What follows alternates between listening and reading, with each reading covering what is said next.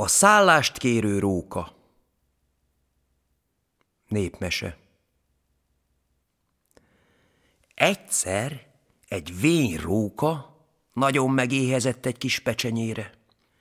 Fogott hát egy üres zsákot, a hóna alá csapta, és elindult vele világgá. Ment, mendegilt, míg estére egy gazdaember házához nem ért. Bekopogott, és amikor megkérdezték, hogy ki az, hát így felelt. Szegény, utasember vagyok, s éjjeli szállást kérnék, hogyha megszánnának. Jó szívű ember volt a gazda is, meg a felesége is. Megszánták a szegény utast, beengedték, vacsorával is megkínálták. A róka megköszönte, szerényen a padra kuporodott, a zsákját pedig a pad alá tette. Mielőtt lefeküdtek, azt mondja a gazdának. Jaj, gazduram, nem jár itt a ház körül valami tolvaj? Ebben a zsákban egy szép nagy kakas van, nem szeretném, ha elveszne. Sose búsulj rókakuma, az én házamból még nem veszett el semmi, csak aludj nyugodtan, biztatta a gazda, és még mosolygott is, hogy a róka félti a kakasát. Persze, hogy a zsákban semmi sem volt. Hanem azért, amikor reggel fölébredtek, a róka jajgatni kezdett. Jaj, jaj, jaj, valaki ellopta az én drága kakasomat. Csitították, hogy dehogy lopták el. Már ugyan kilophatta volna el. Talán elbújt a szobában valahova. Keresték mindenfelé, de sehol sem találták. Csitították, hogy dehogy lopták el. Már ugyan kilophatta volna el, talán elbújt a szobában valahova. Keresték mindenfelé, de sehol sem találták. Szörnyen szégyelte magát a gazda, hogy éppen az ő házában tűnt el a rókának valamije. De meg is sajnálta szegényt, hogy olyan keservesen síránkozott. Mit tehetett volna? Adott egy szép nagy kakast a rókának, hogy ne sírjon úgy, s most már menjen tovább békével. El is ment a róka nagy örömmel. Ment a kakassal egész nap, este pedig megint bekopogtatott valahova. Itt is jó emberek laktak, akik szívesen látták. Amikor le akartak feküdni, a róka ismét körülnézett a szobában, mintha tolvajok után kutatna, majd így szólt a gazdához.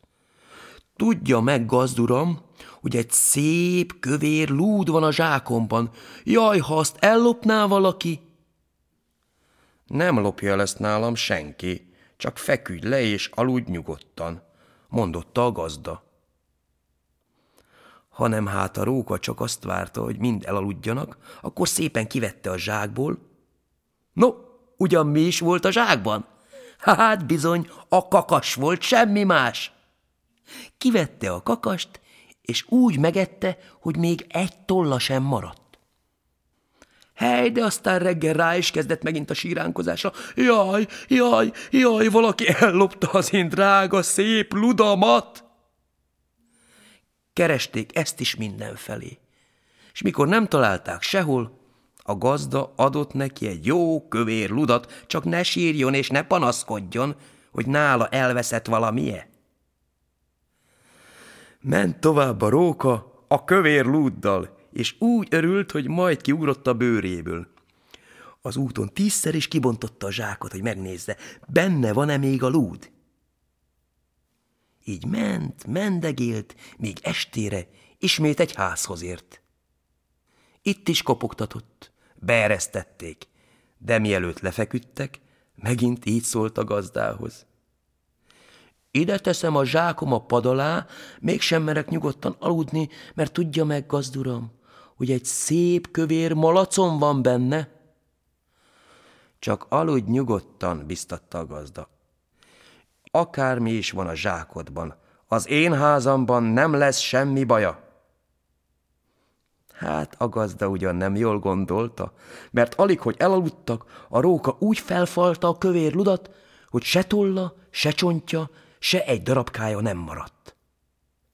hanem rá is kezdte már hajnalban a nagy síránkozást. Jaj, jaj, jaj, valaki ellopta az én drága szép malacomat.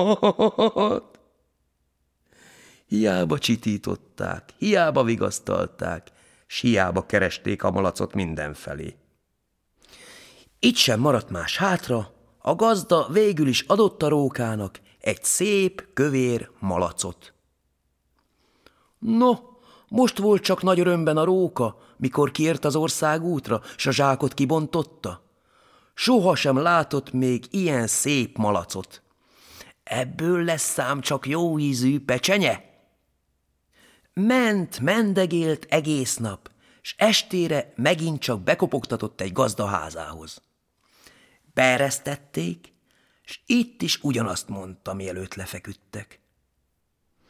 Gazduram, jól vigyázzon ám éjjel a tolvajokra, hogy el ne lophassák az én szép, kövér disznómat, ami ebben a zsákban van.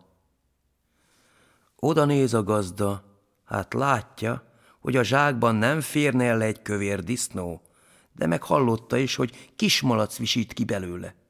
No, de azért nem szólt semmit, csak elaludt szépen. De nem aludtám el a róka? Megette a malacot szőröstül, bőröstül, s alig, hogy pitymallott, már el is kezdte a jajgatást. Jaj, jaj, jaj, valaki ellopta az én drága szép disznómat! A gazda mindjárt rájött a turpisságra, de azért tette magát, mintha sajnálkoznék. Így szólt a rókához. Jaj, csak ne búsulj, és ne kiabál tele a falut, inkább kettőt adok én az egy kövér disznót helyett. Add ide a zsákot, hogy odakint tegyen bele őket. Kiment a gazda a róka zsákjával. Volt neki két mérges kopókutyája, éppen jó éhesek voltak.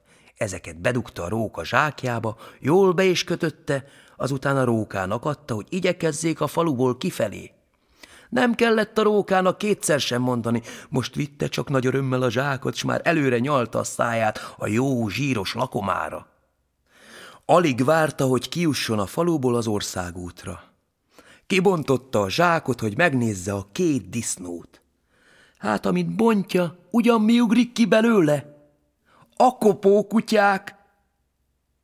Nosza, szaladóra fogta a rókakoma a dolgot, nem kellett már neki a disznó pecsenye, csak a bőrét megmenthesse.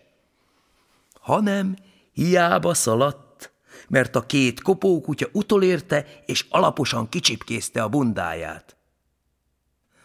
Ha a rókát a kutyák el nem kapták volna, az én mesém is tovább tartott volna. Ez a műsor a Béton közösség tagja.